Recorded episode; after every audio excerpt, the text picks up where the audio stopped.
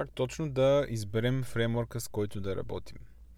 Истината е, че когато човек а, е поставен по този въпрос, какъв фреймворк да използва, а, се почва един така, така голям ресърч, който измерва примерно перформанс, а, проверява се колко е голямо комьюнитито, а, дали фреймворка може да прави нещата, които а, примерно са поставени в даден проект.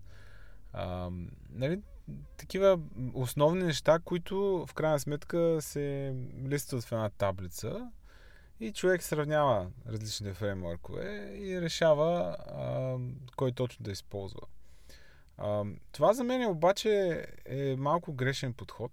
Истината е, че а, хора работят добре с даден фреймворк, основно заради а, ценности, които фреймворка изповядва. И ценности, които хората, които пишат този фреймворк, всъщност следват.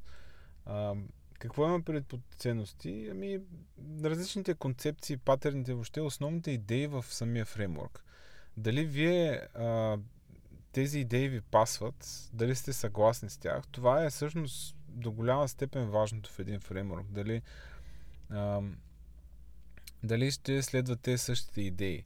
Защото ако, ако това не е така, в много случаи резултата е а, не толкова добър. Вие в повече случаи ще се опитате да направите фреймворк да работи по начин, по който а, на вас ви харесва, защото вие мислите, че така трябва да стават нещата. Нали? А, и една непрестанна борба с този фреймворк и в крайна сметка няма да изпитвате удоволствие от работата с него, което е нали, въобще не е за пренебрегване. А, и няколко примера. Например, ако, ако се чуете дали използвате React, да кажем, обаче не ви харесва а, този декларативен начин на описване на компоненти, предпочитате по-императивно API, ами, може би React не е за вас тогава. Защото нали, това е основната концепция, основната идея в React, една от основните идеи което означава, че вие нали, ще работите с нещо, което не ва кефи и ще се борите с него постоянно. А, има някои фреймворкове като, примерно като Svelte и Vue до голяма степен, а, които се доближават доста до, а, до начина по който се построяха а, приложения преди години. Нали? Пишеш HTML, пишеш нали, CSS.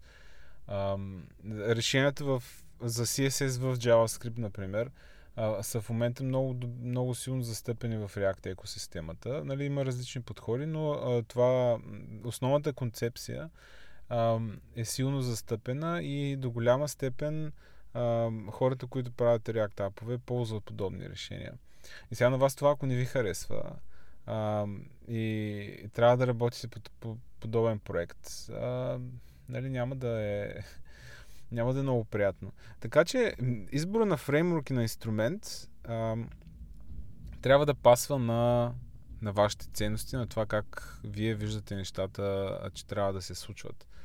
А, и това е според мен един от основните критерии за избора на успешен фреймворк. Не толкова дали сега може да изренди примерно 10 000 записа без да лагва или а, колко било голямо комьюнитито, нали, и това има значение, но в крайна сметка човек трябва да изпитва удоволствие от инструментите, които използва.